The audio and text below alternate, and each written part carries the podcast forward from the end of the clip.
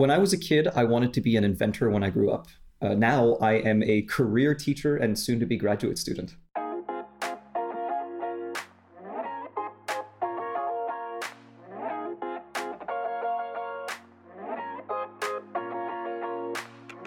Hi, I'm Ben Hanani. Welcome to How Do You Do, a podcast featuring creative guests sharing the nuances of their process.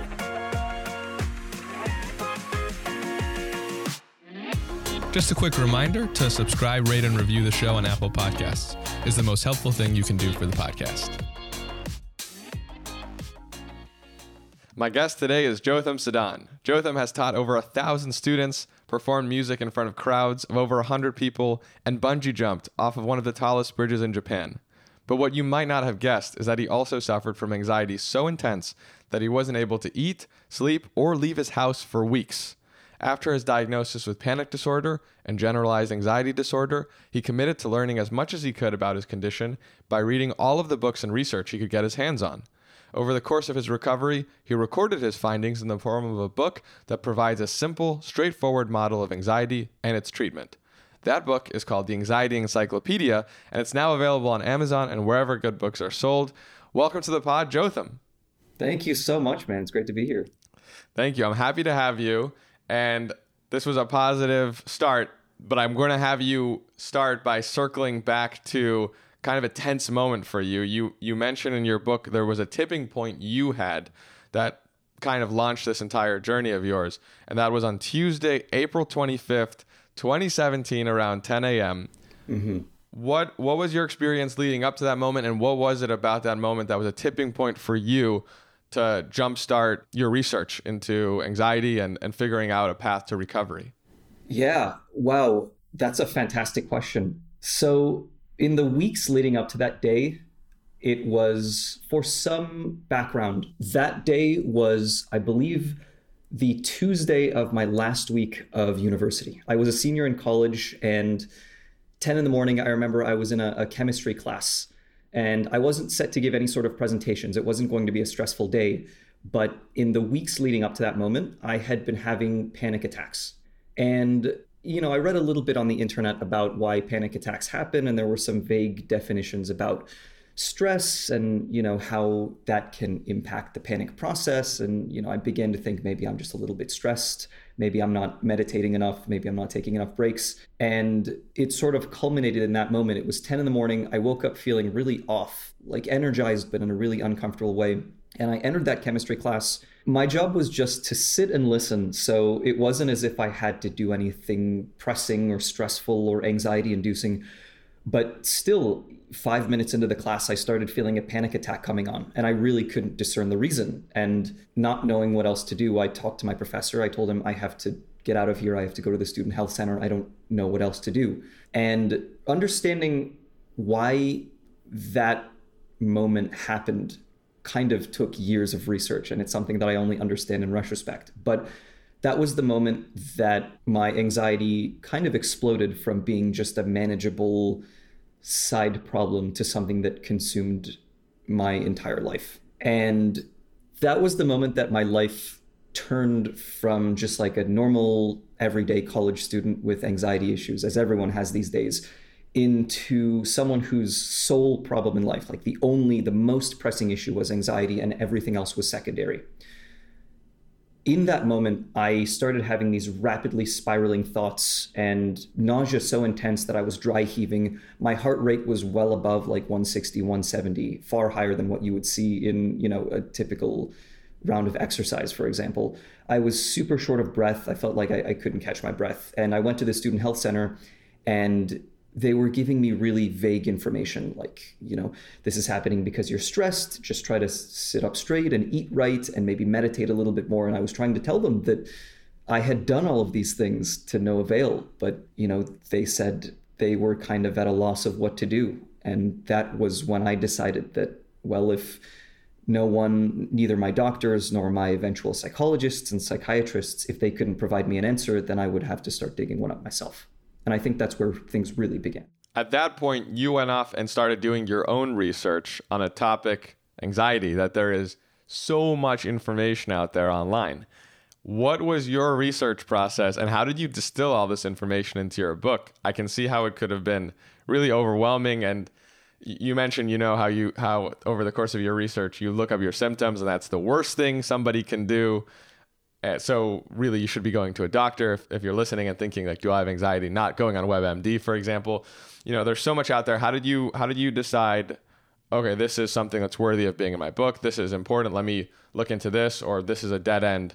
How, how did you go about your research process and distill it into the anxiety encyclopedia?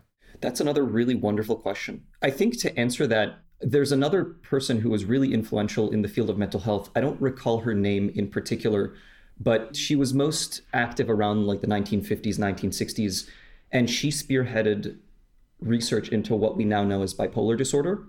And the way that she sort of sifted through information and treatments and learned what worked and what didn't, and what information was important and what wasn't, was by kind of using herself as a test subject. So, you know, she would be prescribed the treatment and she herself would know exactly whether it worked or not, and she would be able to give a good reason to why. And I think my journey kind of followed the same process. You know, I was prescribed certain treatments by psychologists and psychiatrists, and certain ones worked and certain ones made things worse. And when doing research, that made it a lot easier to filter through what advice was valid and what wasn't. And so every time I found something that worked, I would really dig deeper and say, hey, why in particular did this work? And if there wasn't a good reason out there, I tried to research everything around that topic and formulate a reason. Mm.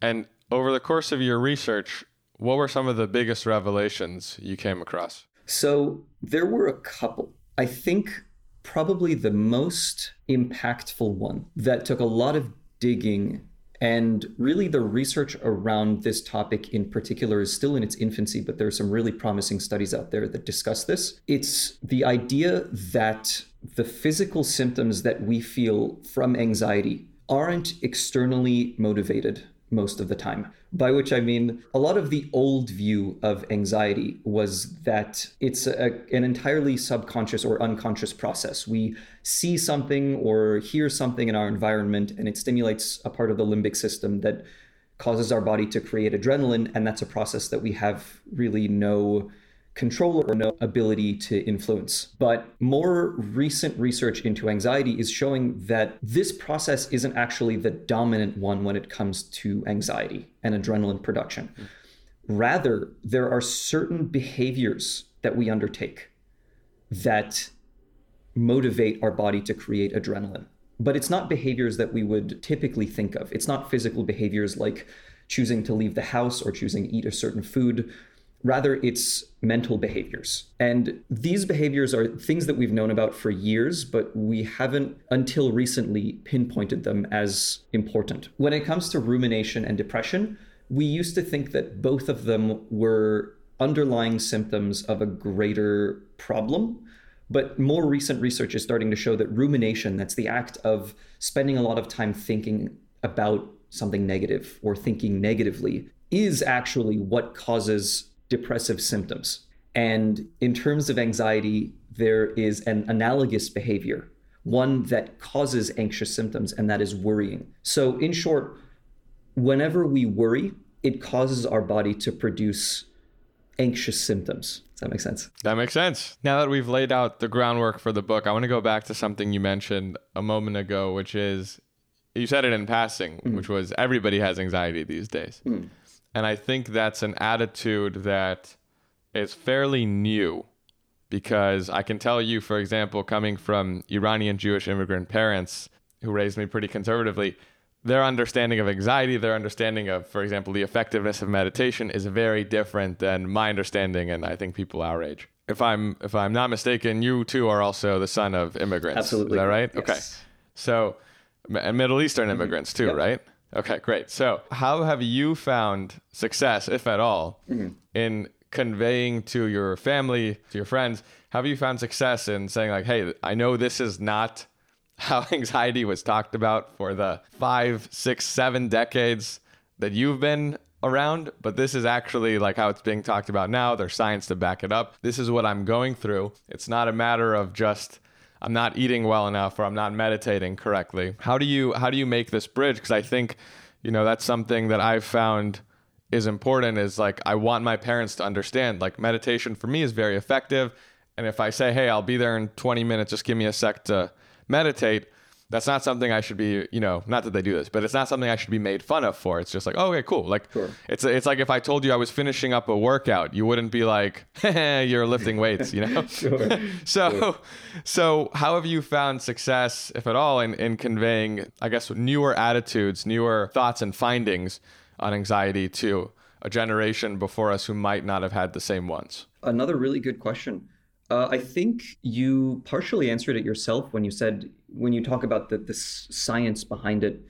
I think a lot of helping people change their attitudes about a subject is looking at what misconceptions of theirs stand in the way of change and bringing in these scientific findings to help them more deeply understand what we know about the subject that's different from when they were growing up, what, what they knew. And so, uh, for example, I would say a lot of my family was of the mind that anxious symptoms, even things like nausea and rapid heart rate and things like that, were imagined symptoms. It's not that they were actually going on in the body, but everything was, you know, in my head, for example. And one of the ways that I worked with them to understand more what was going on with me was showing them that, you know, hey, now that we have more research on the subject, here's this paper, or here's this diagram, or here's this author who talks about how these symptoms are very much physical and they're hormonally motivated. So these are actual physical problems going on in the body. And I think I was a bit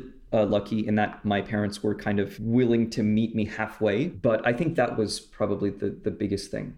But also, I think there's an element of patience and understanding, knowing that people aren't going to change their minds immediately and learning to let them have their own opinions but still trying to you know gently nudge them in a different direction. Yeah definitely. That makes sense. I want to touch on a couple more things before we go into rapid fire. Mm-hmm. first of all i really really actually liked what you had said about visualization which i'll tease it and then i'll throw it to you to elaborate. A lot of times i think when people are taught to visualize their goals visualize achieving their goals we think of the best case scenario. So, for example, I'm going to run the marathon. I'm going to bust through the finish line smiling. All my friends and family are going to be there waiting for me, cheering me on. And I like how you put it because, like so many things in life, it's not a matter of, let's say, a letter grade, it's more of a pass fail. So it's actually more effective to just imagine yourself doing the thing. You know, just imagine you're going to be running. You're probably going to have pain in your knees and your calves by the time you're close to the finish line but you're going to pass through the finish line. You're going to achieve it. You're going to pass through it. And everything else is kind of a bonus. And I thought that was really cool because so many times in visualization, we're kind of doing ourselves a disservice because we're setting high expectations. So that's setting ourselves up for disappointment. And we're not being realistic. We're not acknowledging the adversity that is going to pop up along the way or the realistic circumstances of whatever goal we're trying to achieve. So I'd love to turn it over to you and kind of parse through that and how you have found, I guess we'll call it realistic visualization effective. Yeah, I think much like the rest of the book, a lot of it was motivated by my own experience with visualization. And again, like you said, being told to kind of visualize myself up on stage giving a speech and my whole audience laser focused on what I was saying, when in reality, there's not a single person in the world who could give a speech like that. And I, as well as I think a lot of people, especially people who have really intense experiences with anxiety and depression, we find it difficult to even imagine a world where we make it through so asking ourselves to imagine like these really high expectations where we pass with flying colors, it feels like an exercise in futility. But I think if we look back at the majority of our experiences, we have passed, we have survived, we've made it through. And I think when we remind ourselves of that, it really helps to soften the blow of any of the damage that comes along the way. And it makes it easier not to worry about, you know, massively failing. 100%. I've tried this. This is a very silly example, mm-hmm. but I'm going to offer it as proof that it's worked for me. sure. Which is, let's say I'm going to be playing a tennis match with a friend ahead of time, I've started visualizing the match and how it'll go. And I want to be successful, but as part of my road to success, I imagine my opponent is going to hit a shot that is just so good I might not be able to get to it. He's going to win a few points. That's okay. My ultimate goal of winning the match can still be intact while acknowledging the realistic possibility that I'm not going to win every single point. My opponent is going to score occasionally. They're going to hit some nice winners, or I'm going to hit a backhand into the net every once in a while, and that's okay. It's about moving on, thinking about the next point and the ultimate goal, zooming out. So, very silly example, but I wanted to offer it as proof. Yeah. And yeah, the last thing I, I do want to touch on as well, because I think it's something that touches all of mm. us, is caffeine, alcohol, and social media. Yep. These things are okay at certain points, probably not great to have too much of like anything, but mm. caffeine and alcohol, especially you you talk about how they have a very real physical effect and correlation to anxiety yeah. I think we're all familiar with how social media makes us feel, but I loved how you pointed out, yeah, sure, you you might see posts that make you feel good, but how long did they actually make you feel good? For the right. most part, it's pretty negative or neutral things. Yeah. And your suggestion is use social media as an opportunity to connect. So if you want to DM somebody who you admire, great. Go go ahead do that. But to actually scroll through and look at all these posts not so great. Right. Talk us through that trifecta of caffeine, alcohol, and social media and what your big findings were.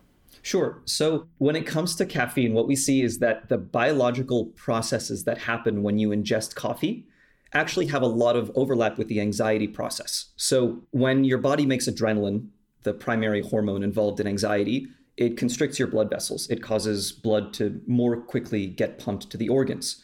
Caffeine does the exact same thing if you drink caffeine and you're feeling anxious at the same time, it has this sort of synergistic effect where if your heart is beating quickly, it will beat even faster. If you're short of breath, caffeine will make you even shorter of breath.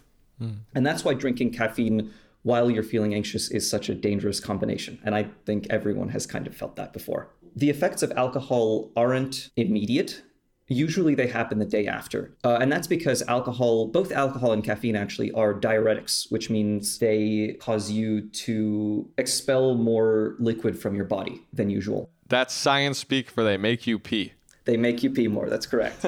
and this can lead to dehydration. And same thing when we look at the biological processes that our body undergoes during dehydration, it has a lot of overlap with the anxiety process. Our body releases vasopressin, our blood vessels constrict, blood goes more quickly to the heart and organs, and they pump faster. So if we're anxious and dehydrated, again, they work together to make us more anxious. And that's why caffeine and alcohol can be such a killer during an experience of high anxiety. When it comes to social media, I think it all goes back to that idea of worrying, right? When we see someone on social media who's hit a major milestone in their life that we wish we could be hitting, or who just lost a bunch of weight, or who just got married, we reflect that back on ourselves. We start to worry, well, why haven't I done that? Is, does that mean that I'm never going to do that? Does that mean that I'm behind in some sense? And that worrying is what causes us to be anxious. And the best way, the most effective way to cut off that worrying is just not to engage with that kind of content to begin with, or find ways to more positively engage with it, you know? Yeah. Yeah, and that what you're saying is something that made me appreciate the value of exercise more because as you pointed out, that's a natural healthy way to release adrenaline. And our body over the course of time we're generating more adrenaline than ever before. So yep. um, it made me appreciate exercise all the more. Okay, so we'll get into rapid fire questions now. Firstly, mm-hmm. It, do you have a favorite app on your phone? I, I hate I hesitate to ask this as we just finished talking about social media and the anxieties surrounding. But do you have a favorite app on your phone? I do, and thankfully it's not social media.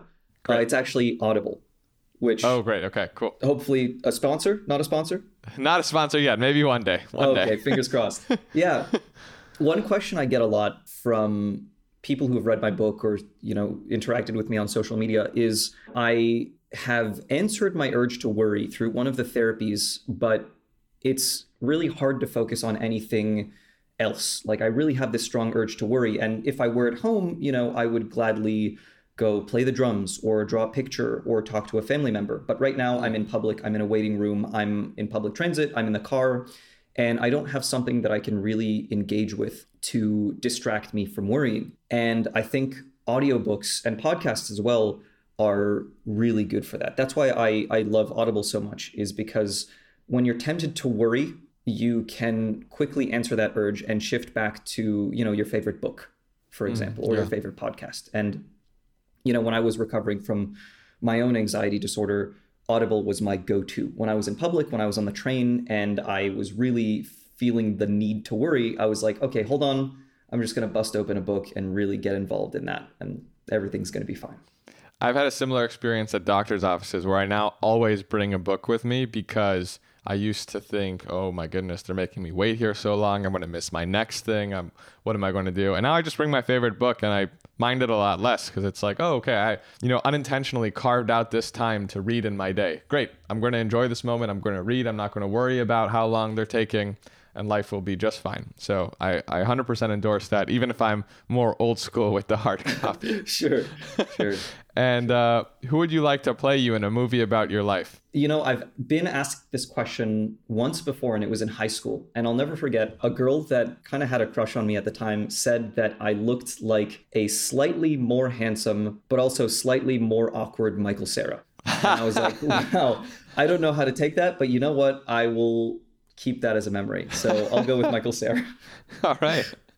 Where's a place you haven't been to yet that you hope to visit? You know, so I lived in Japan for four years in my life. And while I was in Japan, I really wanted to visit Indonesia because, you know, they have some really beautiful nature and amazing diversity of food. Uh, but I never got the chance. So I think I would say Indonesia. Very cool.